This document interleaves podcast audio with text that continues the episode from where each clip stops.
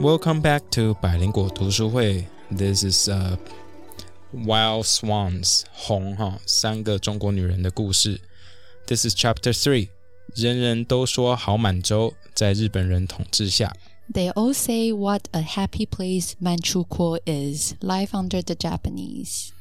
Yeah, so 这个是一九三八年到一九四五年，一九四五年其实就是日本 战败的那一年哈，所以大家有这个大概的概念，然后来读这这边会比较有知道发生什么事。那在在读这边的，在跟嗯准备这个读书会之前，我去查了一下陈澄波在中国是哪一年到哪一年，我觉得这个蛮重要的。啊，为什么？因为我觉得陈澄波他陈澄波密码的时候，他在书上有写到说，他在上海很多中国人跟他就对他态度不是很友好，就觉得他是汉贼啊、奴隶啊，或日本鬼子啊，或不知道他是什么样的人，或下等人就对了，对，对不对？那其实我们内心就会为他打抱不平，right？呀就，说啊，他他只是去教书而已，他全家都带去，你要怎样？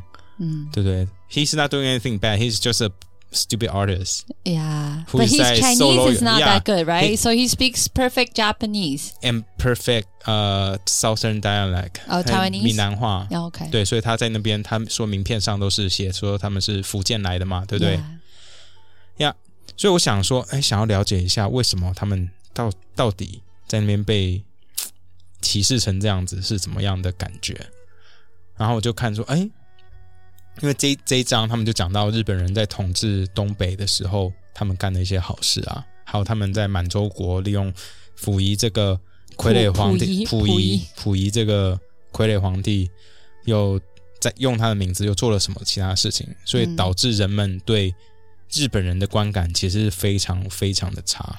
我看到这一章的时候，我蛮惊讶，就是我不觉得台湾人，虽然大家觉得台湾人在日本殖民统治下是二等公民，但好像没有他们怨恨成这样、对对哎对对对我觉得有一个很大的差异，我不知道为什么。嗯，我觉得就是对待人民的方式是非常不同的。我觉得可能这边他们还是用武力在征服，可是，在台湾是直接就是，我觉得啦，有可能是台湾当殖民地当久了，因为在之前是什么荷兰人嘛，在之前是什么西班牙人、r i g h t 嗯所以日本人来接管的时候就在，嗯、就是 another country，it's okay，我就是 Yeah, people are used to it. Yeah，我你说奴性比较强，讲难听一点我就在 we we want to have a safer life. Probably.。不过啊，我我自己是觉得，呃，我相信在日本统治下，台湾一定也是有很多很辛苦很辛苦跟被凌虐的地方，这是一定都有的。嗯，只是这一章呢，可以让我们看到日本人当初在当时在东北建立所谓的满洲国的时候，嗯这些日本的军官有多残暴。嗯嗯，好那呃，其实先从教育开始啊，这教育这是我觉得在哪里都一样的。所以作者的母亲，好，也就是德哎德宏，德宏是母亲。好，作者的母亲呢，她接受到的教育就是我的祖国是满洲国，那我们的嗯邻国有两个中华民国。他说，There are two Republic of China, one hostile led by Chiang Kai-shek, the other friendly led by 汪精卫。然后就这样，哇，真的是很有趣、哎、我觉得这搞不好跟作者到最后加入共产党有关系，还有就是作者妈妈加入共产党有关系。Why？你看他从小就是被灌输蒋开学是邪恶的，啊、对对？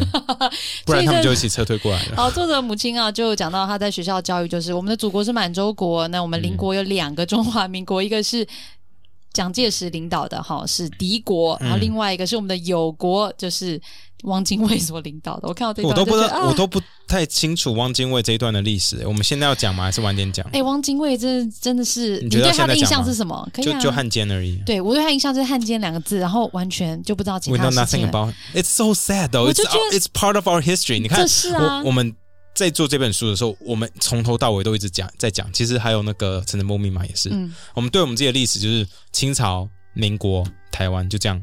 哎，we 而且 forgot 甚 about 至 everything in between。呀但我觉得还是要强调，台湾我们自己的历史我们也搞不清楚。对，在被中华民国统治以前的历史，台湾也搞不清楚到底是发生什么事情，对啊，所以我们对中国也不清楚，然后对台湾在地的我们也不清楚，就是我们什么都不清楚，还是就我们两个问题而已。我们不要，我们听众想说，呃，我很清楚，对，我我说的是学校教的，你们在外面就是很很好学，那是那是你的事哈，不干我的事。好啦，我觉得这是教育的问题啦，嗯再加上很多时候他不会把完整的讯息告诉你，因为我跟你都是念国立编译馆嘛，对对对，他就是比较单一史观，我只能这样说。哦 好，那跟大家分享一下汪精卫哦，虽然我跟 Ken 不是专家，但我们看了很多东西。你看了很多，我看了三十秒，结果我我看了三十秒就直接得得到一个答案，跟你看了一堆，后最后得到答案 差不多。我觉得汪精卫这个人非常特别哦，他其实长很帅，他对我说到他长很帅，我这边其实有个问题，因为我 看他照片，我看到以后马上给凯莉说：“哎、汪精卫其实蛮帅的，跟我们一个朋友 Alfred，他应该没有在听。他应该没有，他现在很忙没空。对，说长得蛮像的，就是瘦瘦的他。你是说他现在很胖？没有，我说他瘦瘦的他而已。好，然后 Ken 就把照片给我看，我就说嗯很帅，然后我突然发现然后没有一个问题，你就说了一句话，你就说哎、你不觉得眼睛很像 Alfred 吗？我就说嗯没有办法判断，对，然后我突然就发现，脸盲的人怎么知道一个人是帅或者是不帅？我们知道拼凑起来看起来顺不顺眼，但是如果你要问，你看他眼睛很美，我们就哈不就是眼睛，没有办法判断差别，就是有一个比例，就是很顺眼的话，对，就是有一帅个。顺眼的比例，但是如果你拆开来，对我们来说就是糊糊的一片。哦哎呀，不懂啦，你又不懂啦，听不懂啦我们需要证明啦，很可怜的、脸盲的人。好，跟大家分享一下汪精卫啊，其实他一开始他就是一个读书人，而且是很厉害的读书人，嗯他是用公费去日本留学，嗯那受到民主思潮的影响，所以他也是跟孙中山一起。嗯，他算是加入同盟会，right？对，算是成同盟会成立的时候很草创初期的代表之一哦，非常厉害。而且他一开始不叫汪精卫，他他在他写了很多文章，然后批评清朝的腐败，嗯，然后非常有名。这些文章都很铿锵有力吗？铿锵有力，那个我不会念，铿铿有力。好，反正就是很有力，所以 所以他就把自己取名为这个，他笔名就是精卫，所以大家都叫他王精卫。然后你知道精卫的故事吗？嗯，是什么？精卫鸟吗？对，就精卫鸟，就是炎帝的女儿在游东海的时候不幸淹死，然后死后他就变成精卫鸟，他就一直想要每天挑石头，先雕石头去填东海，你记得吗？我记得，可是我现在想一想，it doesn't make sense，因为他淹死了，所以他会把海填起填起来，所以未来的人不会淹死，淹死，还是是未来可以在那边盖迪士尼乐园？是未来的人不会淹死，所以精卫就是指的是他很有毅力跟决心啊。嗯嗯，不过后来，因为汪精卫他等于就是反对清朝的腐败，然后支持革命，然后后来就被抓了，他被清朝抓。那抓了以后呢，呃，当初清朝的官有其中一个他也蛮佩服的一个清朝末代的官啊，就把他放出来，觉得说现在革命的声浪这么大，我把一个这么有呃声望的人杀了，只会让革命的气氛更加的严重，所以他就把他放出来了。嗯，不过孙中山后来就死掉了啦，对还有他在狱里的时候，可就是那个把他放出来的人，其实在狱里有一直跟他洗脑，跟他说，监狱里嘛，对，在监狱里面说，哎，其实我们这样打打杀杀杀都是自己的人民在流血中国，人不打中国人，对对对，所以其实我们还是以和为贵会比较好。好，哦，你觉得这是有一个影响性的吗？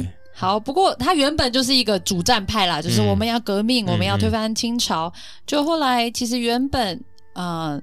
中国那时候是分裂的嘛？你看，有嗯南京的政府就是孙中山领导，嗯然后还有北洋军阀，大家如果还记得的话，嗯所以孙中山他因病死掉了以后呢，大家就推举汪精卫出来成为国民政府的主席，所以他是嗯第一任哦。嗯那为？什么会推举他呢？虽然大家觉得他好像有点左偏，你知道左偏就有点敏感，因为就有共产主义咯对意味在里。但是因为他就是长得帅啊，是 我自己家又很的，会讲话，很会讲话，然后很会协调，处事圆滑，然后嗯、嗯呃又非常有声望，所以就推举他出来。不过因为他左偏嘛，所以国民党就开始内斗，后来就被蒋介石夺权。所以蒋介石因为没办法，蒋介石他就动用自己的军队啊。那汪精蒋介石怎么那么无聊啊？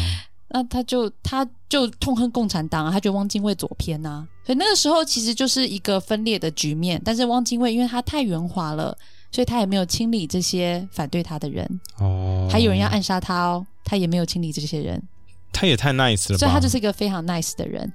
后来呢，蒋介石夺权以后，然后就有他有经过，你知道很多很多的故事啦，就在说他有经过一个挣扎，因为他原本也是就是要抗日的，但他的抗日的主张比较像是联合苏联呃苏联跟共产党一起抗日。嗯嗯，可是像蒋介石所以跟张学良很像啊。那蒋介石怎么能接受呢？他痛恨嗯共产党到个极致。嗯后来到了最后，汪精卫觉得他已经五十几岁了，然后他又被蒋介石弄掉了，嗯他已经没有办法为中国做什么了。就中国一直这样分裂，打打杀杀，死了这么多人，嗯，中国最后四分五裂，那为什么不能好好的跟日本谈和？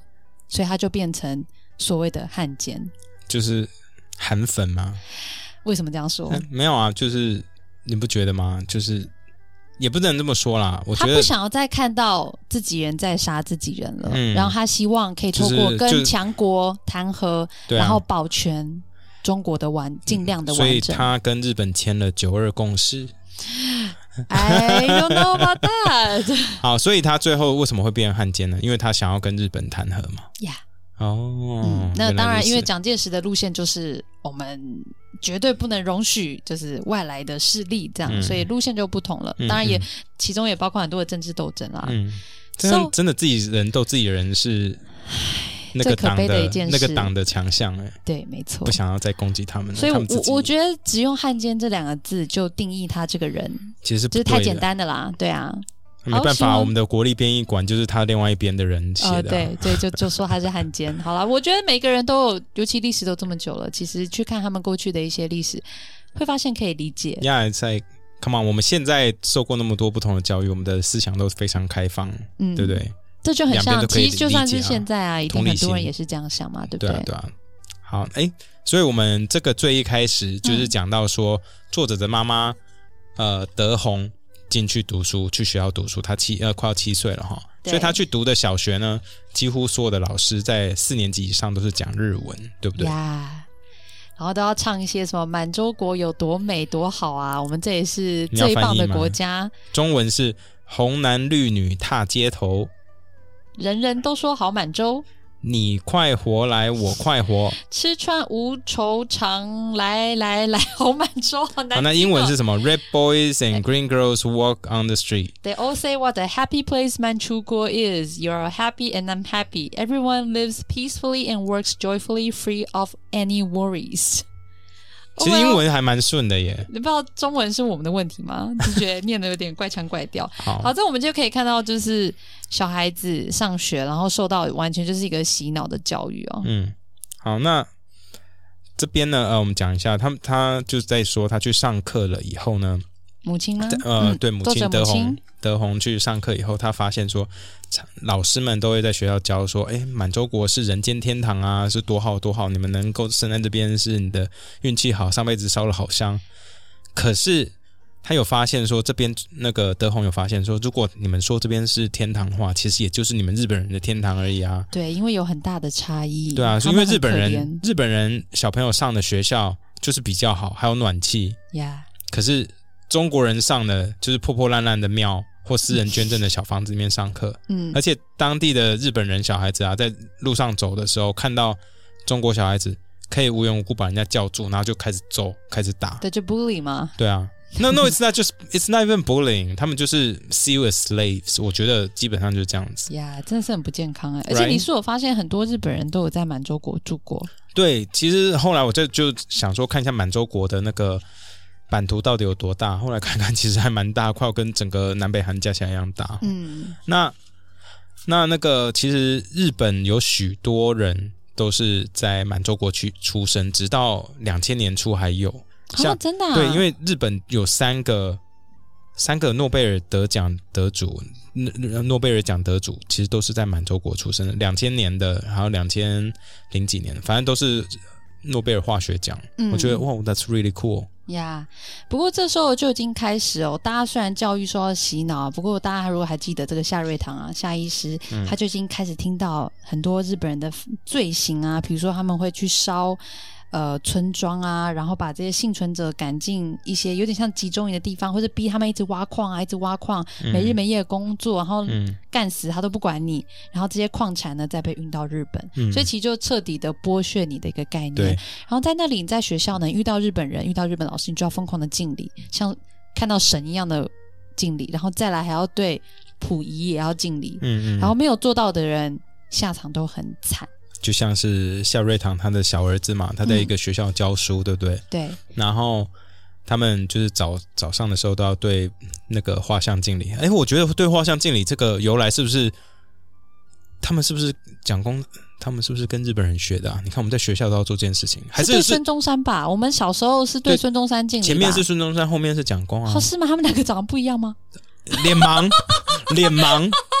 我以为两个都是同一个人呢、哎，还是是因为台湾有接受过日本殖民，所以我们有保留这个习惯，也是有可能。中国人也会敬礼吧？可是那你看那个小儿子就不不想要对溥仪的照片敬礼然后后来就被被归列为思想犯，所以只好连夜逃走，然后整个下落不明。哦，有人说他可能死在那个那 labor camp 里面，有人说他直接就是被抓走，你也不知道他下场对，因为溥仪其实就是满洲国的所傀儡谓的皇帝啦傀儡皇帝啦，所以嗯就是要对他敬礼。所以其实一开始夏瑞堂是还蛮支持溥仪的，他说：“哦呀，there's nothing else he can do, right? In this Yeah, at least situation, he's part of emperor.” Manchurian。对，他说嗯满洲国人嘛。对啊，满洲人治理满洲国，这还算合理了。呀，所以开可是开始有这些比较不恰当的事情发生，对不对？然后还有什么？呃他的小儿子因为没有鞠躬，然后连夜逃走，下落不明，可能死掉。就他的二儿子，就是唯一当初支持爸爸跟妈妈结婚的那个嗯儿子德贵，他也是被勒索，嗯，所以只好把他原本那个药局卖掉，对对对然后，逃到别的地方。对啊所以真的是所以他就开始非常剧讨厌，就是那个夏瑞堂夏医师开始非常嗯讨厌溥仪，而且同时他也说。溥仪啊，那时候他还会对日本国，他其实他对日本国的称呼一直在改变哦。从最一开始哦，溥仪叫日本是叫友邦哦，那再嗯变成叫日本是叫兄弟，然后到最后变成亲邦复国，就父亲的父。那夏瑞堂气到爆炸，一直在捶桌子说说你这个认贼作父的昏君。哦，哦这 father pa 呃 state 对对 parent，father state，呀，哼，哎，不过你对溥仪的状况了解吗？嗯，不太知道其。实溥仪我知也蛮道他就悲惨，虽然他看看起来后来就是一个烂人，但他他三就是慈禧太后去世的时候呢，嗯就让三岁的他继承皇位，所以他就三岁，然后就坐在皇皇位上龙椅，我记得很清楚。So he knows nothing, right? It's not really entirely his fault. 对，It's not He was born to be a puppet. Yep，然后后来呢，就是你知道，就是张勋，然后反正就把李元侯赶下台，然后又把溥仪复辟。那个时候大概是复辟还复辟，复辟。I Don't know. OK，I、asked the wrong person。他反正那时候十二岁，他就莫名其妙又被、又被拱拱上去说啊，他是真正的皇帝，然后又要又要做龙椅，嗯然后就后来过没几天又下台了。结果呢，日本人要建立满伪满洲国的时候，就想说啊，你要找一个中国人来做嘛，嗯对不对？因为日本人这样名不正言不顺，就他们就疯狂去骚扰溥仪。当然，溥仪自己因为他就不再是皇帝了嘛，嗯他自己也有点拉不下脸，嗯他也想要找他的权势，嗯正好就跟日本一拍即合。嗯，然后最后他就住进了日本人给他的皇宫。嗯，但是其实看起来算很漂亮，但他就是随时都被监视，嗯他没有办法他就是被软禁。Yep. So kind of his own fault, but it was re- really sad too. 那在接下来，其实那个夏医师啊，他就这边书上就讲到说，那个日其实日本人在就其实，在他们的生活周遭会出现越来越多嘛，因为很多日本人其实是住在满洲国的。那这时候的夏瑞堂，他们已经因为他变有名、变比较有钱的医师了，他嗯。从原本的贫民窟也搬到比较好的小区。小区，啊，旁边就住着日本人。就旁人，边就住着日本人，然后他们其实感情还蛮好的，应该是他？老婆啦，就是对啊，还会去玩啊，带带着德宏去那边他们的花园玩嘛。对对，对，然后这个作者的姥姥有讲到说，因为隔壁的日本的那个太太，她用的园艺的器具非常非常的厉害，所以他就常想要跟他借，然后想说哇，日本人真的是这方面很厉害，就光连做就是 gardening 的工作都会觉得哇，这什么东西好威，我也要借。哦，所以他们感情其实蛮好的。Yeah, yeah. I I find that pretty interesting because I at the same time they They they hate hate them. the China hate the Japanese, but like the normal people, the normal Japanese people are actually quite nice. Some of them. 其实 Yeah. yeah，其实这就很像，我知我们道你想现在讲什么的的对状况嘛，我们台湾在国际上被中共打压，可是其实国中国人人 they're re, some of them are really nice. some of them are really nice. Yeah, some of them some of my best friends are Chinese, right? Yeah. But I, I don't want to name name names. No, no, I don't no, want to you're get gonna them put into them at troubles. 所以有时候我们觉得对中国政府有什么不爽的时候，其实就是针对他们政府就好。嗯而且我觉得看这本书也可以更让我们更理解，they are just human beings。对啊然后 part of the reason why they hate Japanese so much。好， ，Yeah，这里可以看到，其实对，就我们呃可以讲到，就是那个，其实夏医师他 常常在呃在在那边，他还是会行医嘛，他还是一个医生，所以他他还是会救日本人，right？呀而且还会帮很多的犯人治病。对，好，这我要特别讲一下，就是姥姥作者姥姥呢，还有把她的妹妹玉兰也接来锦州，她自己的妈妈、嗯。姥姥的妈妈也接来了。好、那大家都住在锦州，要养很多人呢，真的，我觉得她其实蛮厉害的，这样，这是白手起家的典范呢。而且是白手起家再白手起家，然后再把老婆一家人通通都接来，嗯。然后让他们至少有一个比较安稳的生活。嗯嗯。那这个姥姥的妹妹玉兰，她后来在锦州，因为她本来是很悲惨，一直被、嗯嗯你知道被送，被被她被在她在义县的那个老公很废了，就把她要送给她自己工厂的厂老板老板，因为她好像玉玉兰的老公其实是同性恋嘛，呀、不喜欢她太太，所以她把她送走。对，就是一直被当物品送来送去。对，所以她就赶快跑来